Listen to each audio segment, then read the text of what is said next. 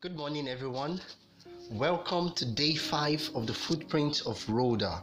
It's been an interesting series thus far. I've been really blessed by it, studying the character of Rhoda. I didn't know there's so much lessons to be learned from a lady that was only mentioned, you know, at one time throughout the entire scripture.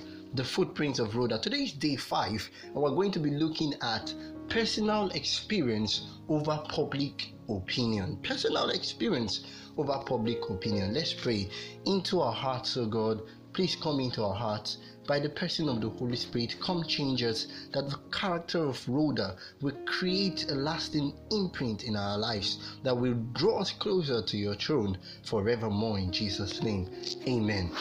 Friends, in the experience of Rhoda, we have here an, you know, an instance of the very modest but positive and fully warranted trust in one's experience in spite of daring oppositions, especially when one is convinced to be in the right.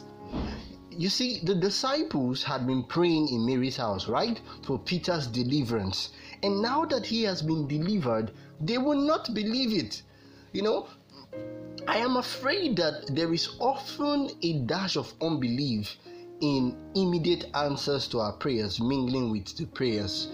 You know, although the petitions in this case were intense and fervent, as the narrative suggests, and had been kept up all night long, and although their earnestness and worthiness are guaranteed by the fact that they were answered, yet when you know, Peter verily was before them in flesh and blood.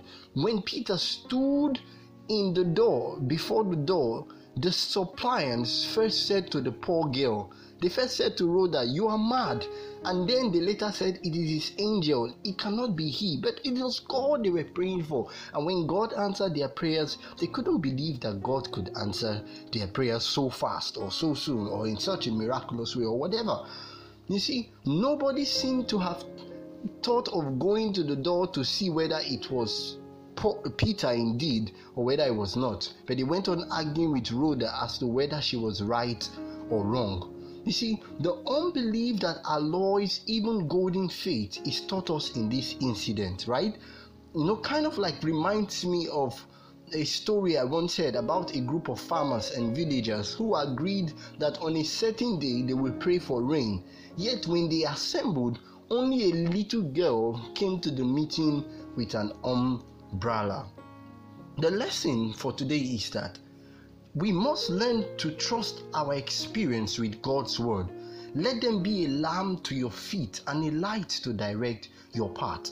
Whatever people may have to say against it, if you have found that Jesus Christ can help you and has and does love you and that your sins have been forgiven because you trust in him, do not let anybody laugh or talk you out of that conviction. You see, if you cannot argue, do like Rhoda and consistently affirm that what you know to be true is truth. Through your faithful action and inaction, through your voice and or char- pen or character, you know, you can give the right answer to any antagonistic party. And that answer could be Have you been down to the door that I have been to, you know, to see to see if what I am saying is true? You know, if someone doubts the certainty of God's word, you could invite them to read it for themselves.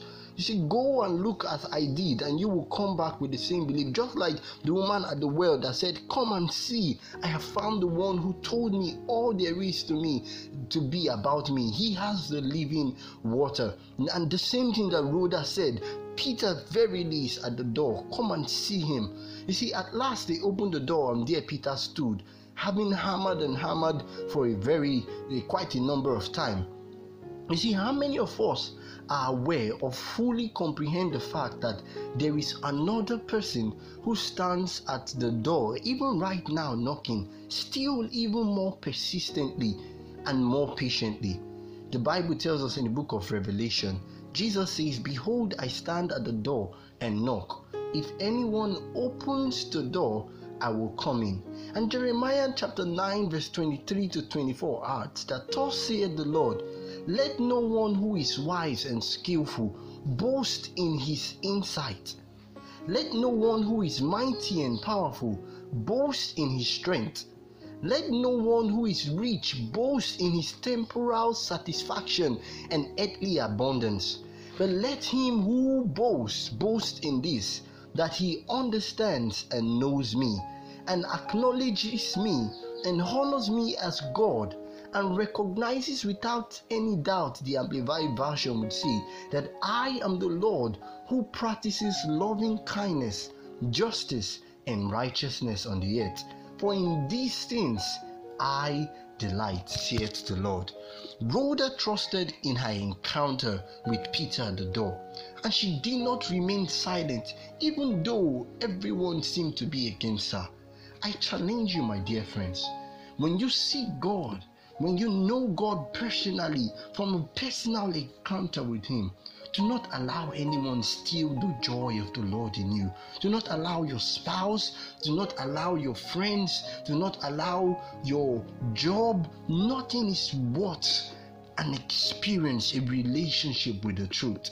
And as you find it, I pray that as you discover, as you learn to enjoy the presence of God in your life, may your joy be complete in Him. May you find the peace that passeth all understanding. And through your personal experience, may others be brought into the light of God's salvation.